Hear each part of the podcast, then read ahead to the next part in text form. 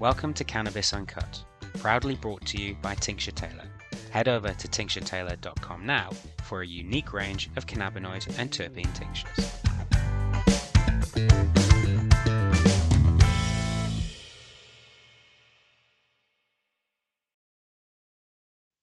Hello and welcome to another episode of Cannabis Uncut, the podcast where we dissect the cannabis plant and the cannabis industry, one topic at a time, asking the whats, the whys, the wheres, and the hows. Join us, as always, is the man who can answer your questions better than Google can, Professor Michael Barnes. Welcome. Thank you for asking me back. Right, so this week's topic, it might be a long one, so we'll see how we get on, but we might have to split it up into two. We're going to record it in one go, but I might split it up into two, because we are going to be delving into quite a meaty one. We're going to be talking about the history of cannabis, and it has a long and varied history. So we'll see how we get on with this very, very, very meaty topic indeed. As yes. always, I would normally actually pass on to you to do a quick summary. I'm not entirely sure you can summarize the history of cannabis in 60 seconds, but do you want to see if you can give it a good go? Let's give it a go. Well, I think you can do it even less than that, because the history of cannabis goes back, for its medical use, about 5,000 years. And it's the first medicine ever written down to be described by man. And it's developed since then, both a medicine, a spiritual substance, and a recreational substance. So it's got a long history. It's been involved in so many different cultures across the world over so many millennia, and its demonization, its stigmatization is only really in the last, well, to be generous, 80 years. And so we've got 4,920 years of solid history and 80 years of prohibition, and I think that says it all about the history. And people forget that it's actually been a medicine known to man for as long as man has been writing medicines down on paper. I'm excited about this topic. I'm gonna be, we're gonna get into some good questioning zones here. Right, okay. Then normally what we might pass on is to try and understand what we think the general public might know about this topic first. As always, I'm gonna give it a good go at starting first. What do I think the man and lady on the street, Susan and David Smith, will know about the history of cannabis? I think that they will probably know that it has been used for quite a long time. I think they will probably associate it with kind of herbal medicine and kind of using it in a more kind of recreational, quasi-spiritual way. So I think they'd probably have a good guess at guessing it's been used for maybe a couple thousand years. I probably don't think that they will know that it has been used medicinally for maybe even at all, actually, but I don't think they will normally make that connection. Yeah, I agree with that. I think people will know that it's been a long history of recreational use, possibly spiritual use. I think generally most people won't realize its medical use actually probably predates its recreational use. It's got a long, solid, noble medical history. I think people probably wouldn't know that. I think so from some of the press at the moment, when we're now discovering its use for childhood epilepsy, for example, they think, oh, this is a great new use of an old product. Actually, it's a great old use of an old product. And I think that's what people don't probably, on average, don't understand or don't remember or don't know. So before we delve into the kind of questions that people have asked Google when they've been curious about the history of cannabis, I think it's probably best if we start by setting more of a wider picture on what we mean by cannabis, because when we're looking at the history of the plant, there are a lot of different kind of terminologies that are put out there into the public domain. So we've got words like, and this will be a topic for a different day, but we've got kind of keywords like indica, sativa, ruderalis, and hemp, yes. and cannabis, yes. and marijuana. So if yes. we're kind of lumping them all together, can you kind of touch on what do we think we mean by cannabis? Well, you're right. And if you look on Google, I think there's well over 100 plus names for cannabis, mainly its recreational use. And it is confusing for people. I mean, basically, we're dealing with one plant species, Cannabis sativa L, L for Linnaeus, who named all the plants a long time ago. That's its proper name. That is the plant that's been known for millennia. Over the centuries, it's sort of subdivided into subspecies that are slightly different looking, slightly different, grown in slightly different places in different climates, and therefore the climate has an effect on what the plant looks like. So we have Cannabis sativa, just to confuse everybody, which tends to grow in subtropical regions in its natural state. So it has to grow very tall to get to the tropical canopy, to get to the sunlight. So it can grow up to 10 meters. That's huge.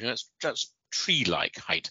I mean, generally, it's probably 4 or 5 meters in its natural environment, but it can be incredibly tall, thin leaves, tall plant. Then the other variety that grew up in the not in the tropics, places like Afghanistan and Morocco, it didn't have to compete with a tropical canopy to get to the sun.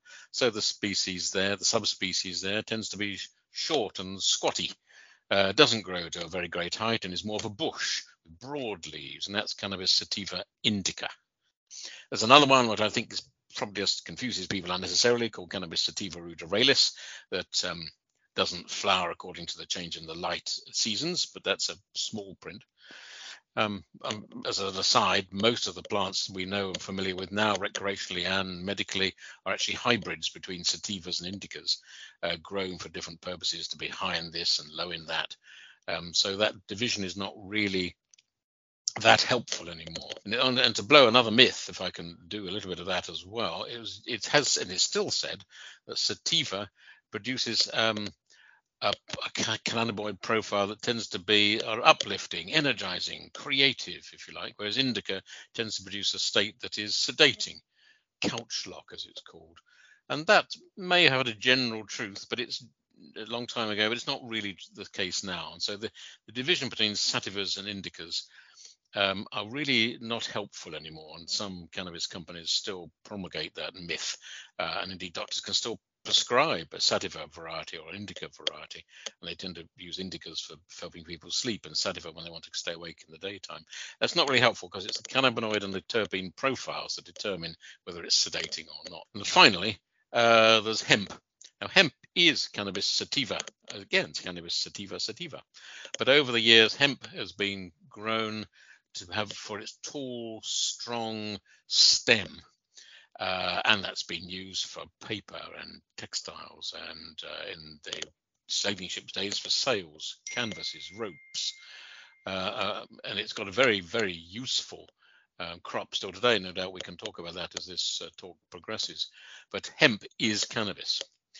The sort of slightly slang name for cannabis is marijuana. That was a Spanish name, mainly from Mexico.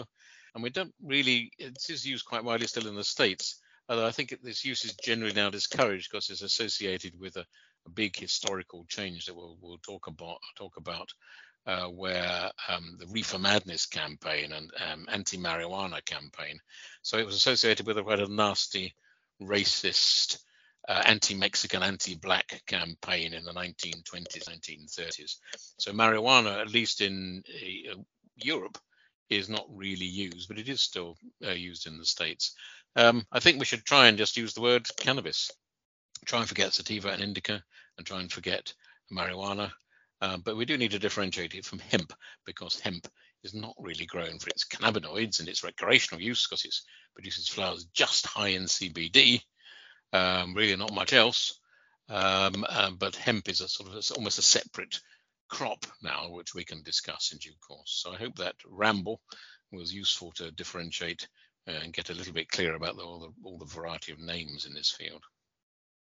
It was. It's one of the elements that is incredibly confusing, and there are quite a few different elements within this industry that are quite confusing to the to the man and the lady on the street, and I think that is definitely one of them. But what we're going to do is we're going to try and lump everything together when we're talking about the history of cannabis here. So we're going to totally leave the last 100 years to one side, because that's when everything turned upside down, and we're going to try to go back as far as we possibly can. So when is the first kind of documented use or mention of the word cannabis, or what we think probably was cannabis? Well, it goes back, just to predate that slightly, we got fossilized cannabis seeds that go back millions of years, I mean, before man almost. So it's been a plant that's been on this planet since before man was on this planet. But obviously its use as a medicine was only began to be recorded when man came along and actually was able to record things. And the first recording that I'm aware of, it goes back about 5,000 years to an emperor called Shen Nung, who was a Chinese emperor. He was so-called father of Chinese medicine. He developed the introduction of acupuncture, but also, of course, all medicine was herbal in those days. So he produced a very useful book describing the medical use of hundreds of different herbs, including cannabis. And his description of cannabis was almost certainly for pain, possibly even for epilepsy, though the writings aren't really clear because they probably didn't understand what epilepsy was in those days. But certainly it was the first description. Therefore, it was the first medicine, one of the first medicines described by man, and that was, to be exact, he was writing the book 2,737 years before Christ. Therefore, best part of 5,000 years ago. So it's a medicine with a very long history. So we think cannabis has been on the planet. We know, actually, I mean, the seeds are found that cannabis has been on the planet for since prehistoric times. And one of the earliest documented cases is from China, where it talks about it being a medical property. So we're straight into the first documented case that it has medical benefits. So we're talking about a history of 5,000 years of medical benefit. Exactly that. Amazing. So when we are moving on to kind of hemp, is there evidence before that for the kind of the use of hemp? Because hemp, we will have a separate topic on this, but can be used for a whole variety of different things, rope, structures, paper, etc., that have been used for a long time. So is there a kind of history of hemp before that? Not as far as I'm aware, no. It goes back many millennia. But I think the first descriptions actually were the medical use by Shen Nung, rather than hemp, and rather than the use for spiritual and recreational purposes. So no, hemp obviously was on the planet as long as cannabis was, and no doubt was being used long before Shen Nung put it in writing. Of course, we don't know that for certain, because we need it in writing for us to understand it today. But I don't think there was any earlier written references to the cannabis plant at all. I think that was the very first one that we're currently aware of. Okay, so then we're in China, we're 5,000 years ago. In terms of thinking about the world and where cannabis is, has cannabis made its journey down to Afghanistan, or it turned into the ruder Island shrub to make its way across the Eurasias or into North America yet? Yeah, well, it was really southern China, sort of Himalayan foothills, roughly, where this was described and used. From there, there's records still well before Christ BCE, traveling a little bit eastwards into fully eastern China and Southeast Asia.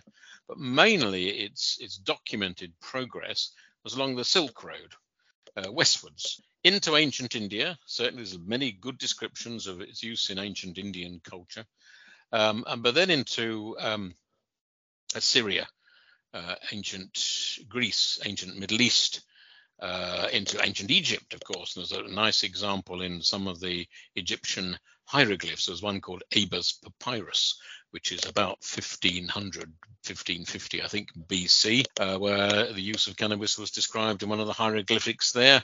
And that use was a cannabis poultice for a vaginal use for pain, probably related to menstrual cramping. So that's another example, well, and into antiquity. It then carried on spreading down the Silk Road into ancient Greece, ancient Rome, well known and well documented throughout the Middle Ages across Europe. In relative terms, it's actually quite recent that it crossed the Atlantic and became part of the culture of North and South America. About 1500s, 1600s, it crossed the Atlantic and began to be cultivated in the Americas. And of course, it also spread down towards Africa. But its main use as a medicine, broadly speaking, followed the Silk Road eastwards, still in the days well before Christ. So from 2,500 years, it's made its way down the Silk Road. We know that it was in Egypt around 1500 BC. And then it has to wait a long old time to kind of get across that, I suppose, fairly big pond of the Pacific, so which is a little bit of a limiting factor for them. But back in the day, do we know how they administered cannabis? Was it smoked originally, or did they have any kind of other way? Do we know this about how they took it? We do a little bit. It was certainly used in many varieties of ways. Basically, still the same as it's used today, pretty well. It was certainly smoked. It was certainly people inhaled the vapor, and there's a lovely story by an ancient Greek called Herodotus of Halicarnassus. This is about 450 BC, and I remember his description was he was talking about the tribe called the Scythians, and I got the quote. They take some hemp seed, creep into a tent and throw the seed onto the hot stones. At once it begins to smoke, giving off a vapour unsurpassed by any vapour bath one could find in Greece. The Scythians enjoy it so much they howl with pleasure. So it was used as sit round a fire and inhale the fumes, smoke it certainly, and of course we've already heard about its use, say, in ancient Egypt as a vaginal suppository as well, and taking it orally, the powder, the oil being taken orally as well. So basically, it was used pretty well the same way as is used today, actually. Great. So we are moving closer to present day. There's quite a few examples you've already kind of talked about. Is there any other kind of key examples or uses of its of cannabis within, like, throughout the Dark Ages, or as it's moved to North and South America before we get to, say, the latter 200 years? Well, simply to say that in the Middle Ages, it was just and we shouldn't forget, as I said earlier, all medicine was herbal medicine up to about the 1930s, when the pharmaceutical industry started to develop things. Science was taking over medicine, which I think is the pendulum swung too far. But nevertheless, up to about the 1930s, all medicine was herbal medicine. And it was just totally accepted as a valid herbal medicine. And there's many, many examples in the Middle Ages. One that might be known to some people called Nicholas Culpepper. He wrote something called Culpepper's Complete Herbal, which is perhaps a definitive book in the Middle Ages about the properties of all the herbs, over 400 herbs he described. And he just described it as a decoction of the root allays inflammations of the head and other parts. So he was referring to its anti-inflammatory properties, its pain-relieving properties. It was just accepted part of medicine. There was a guy coming up to a little bit near the modern era in the mid-19th century called Sir William Osler, who was described as the father of modern medicine. And one of his quotes in his well-known book called The Principles and Practice of Medicine described cannabis as the most satisfactory remedy for migraine. And in the same era, we know that Queen Victoria used cannabis as for her period pains, and certainly her physician, Sir John Russell Reynolds, in the late 19th century.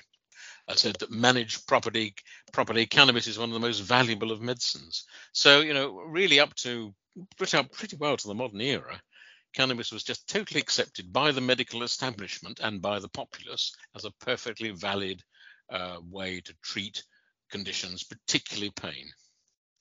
So we shouldn't forget that its demonization is a very modern phenomenon. So before we kind of get onto the key events of the last 100 odd years that turned it into a criminalized, very bad drug that is still seen that way in many different countries. The link between herbal medicine and it not being a medicine at all. So if you stop people on the street and say, "What's your opinion of herbal medicine?" I imagine, or I'm actually fairly confident that most people will say that has no medical benefits. Herbal medicine is what's practiced by charlatans or hippies. It will have no benefit whatsoever.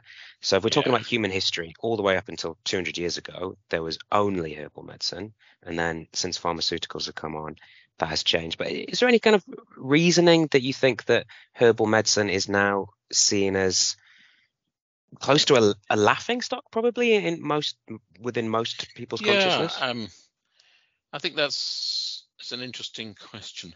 I think it's partly the fault of the pharmaceutical industry, and I'm not anti-pharmaceutical industry. The pharmaceutical industry has done some wonderful things and produced some wonderful drugs that have produced a hugely better quality of life, hugely better lifespan, etc., etc.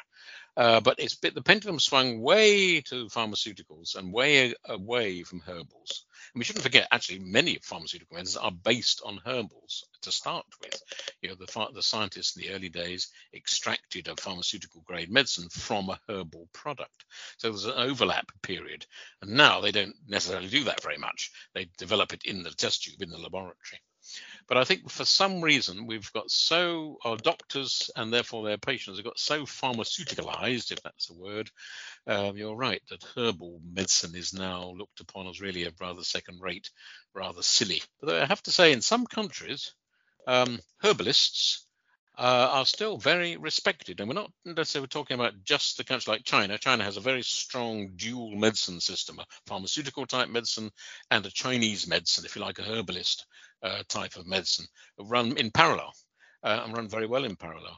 In New Zealand, when I went there to talk a couple of years ago, there's a very strong tradition of herbalists who are now still totally respected as herbalists, as medics, following herbal medicine.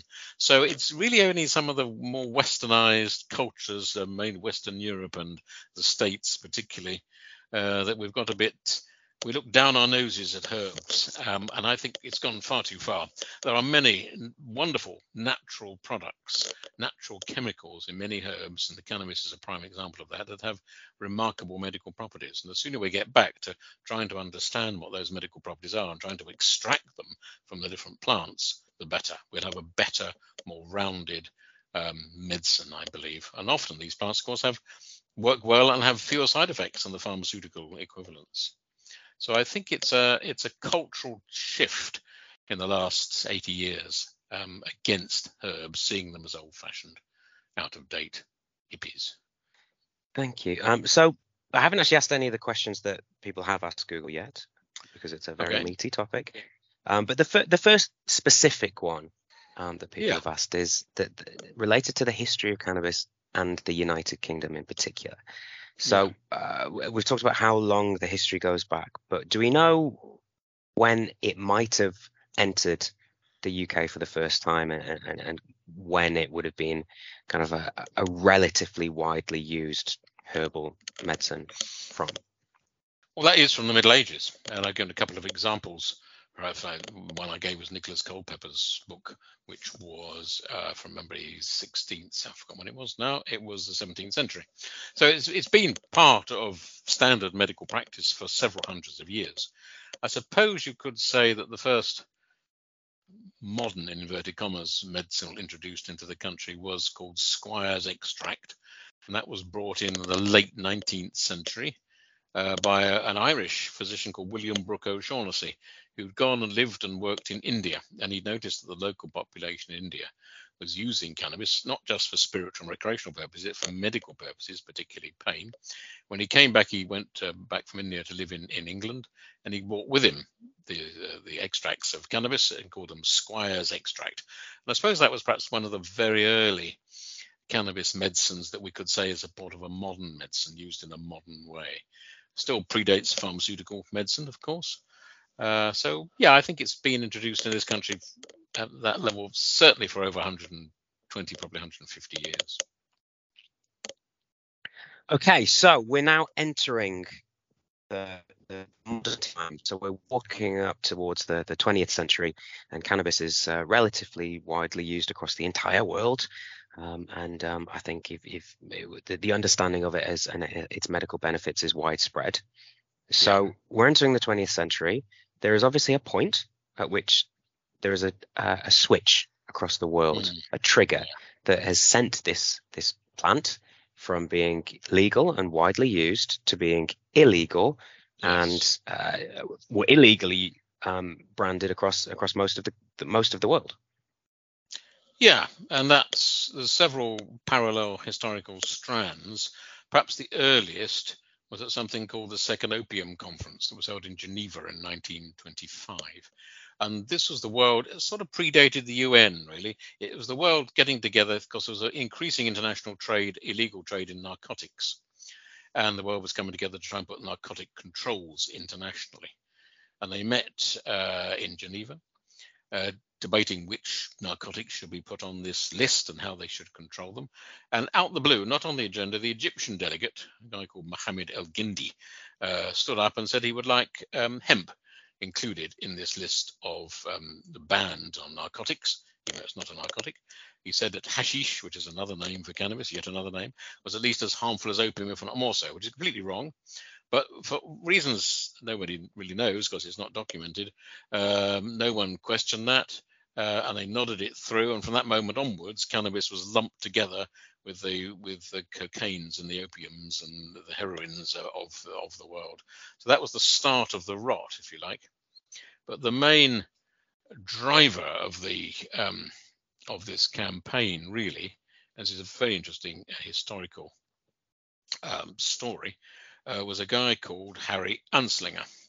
Now, Harry was the first commissioner of the Federal Bureau of Narcotics, and he'd been in charge of the Prohibition campaign in the States. And the Prohibition campaign, I think we're looking at about the 1930s, forgive me if I don't the exact date, was stopping, and therefore Harry's influence was waning.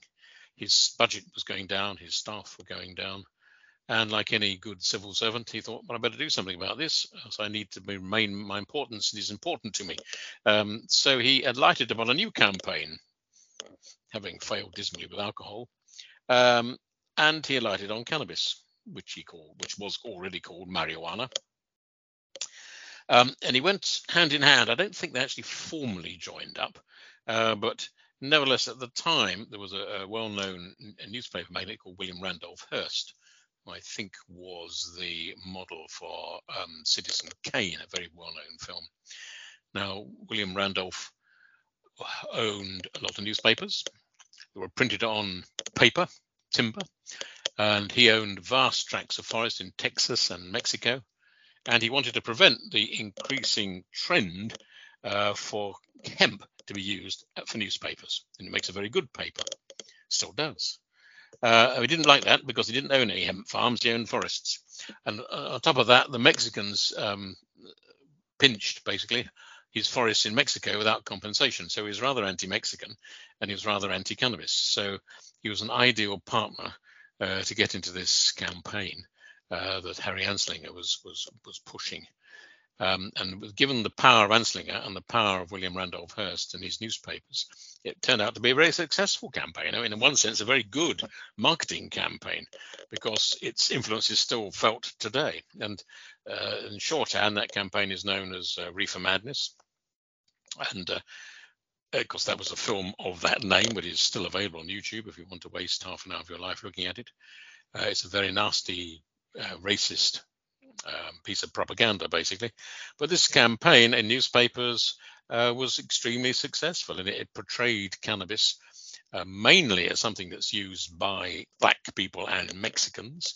And when they take it, they go and rape white women. I mean, it sounds awful, but that's what the campaign was about. And it was successful. And from that moment onwards, cannabis was viewed as anti-social, anti-establishment. And it morphed then into the 60s as a hippie, further anti-establishment drug of recreational use, and its medical use was rather sidelined, and its recreational use was deemed to be bad and put to the forefront. So that was really the time when cannabis became demonized is probably the right word, I think. And that happened to coincide with the rise, coincidentally, of the pharmaceutical industry. So you've got the herbal medicine, particularly cannabis, going out of fashion, pharmaceutical medicine coming into fashion, and on top of that, the anti-cannabis campaign looking at all the bad things it was meant to do. So it was a very interesting turnaround from cannabis being totally accepted to cannabis being totally not accepted by the establishment around the 1920s, 1930s. Hello, everyone. So we're just going to end this episode here, and we're going to pick up with part two and finishing the story of the history of cannabis in the 20th century in 2 weeks' time. Just a quick apology for the sound quality at times. There's a kind of a very irritating clicking sound, but a new mic is on the way. So there's just kind of one more episode to get through of that very irritating click. So apologies about that. But please do join us in 2 weeks' time for the next episode of Cannabis Uncut. That was Cannabis Uncut. Remember to like and subscribe wherever you get your podcasts. This was brought to you by Tincture Taylor. Head over to tincturetaylor.com now for a unique range of cannabinoid and terpene tinctures.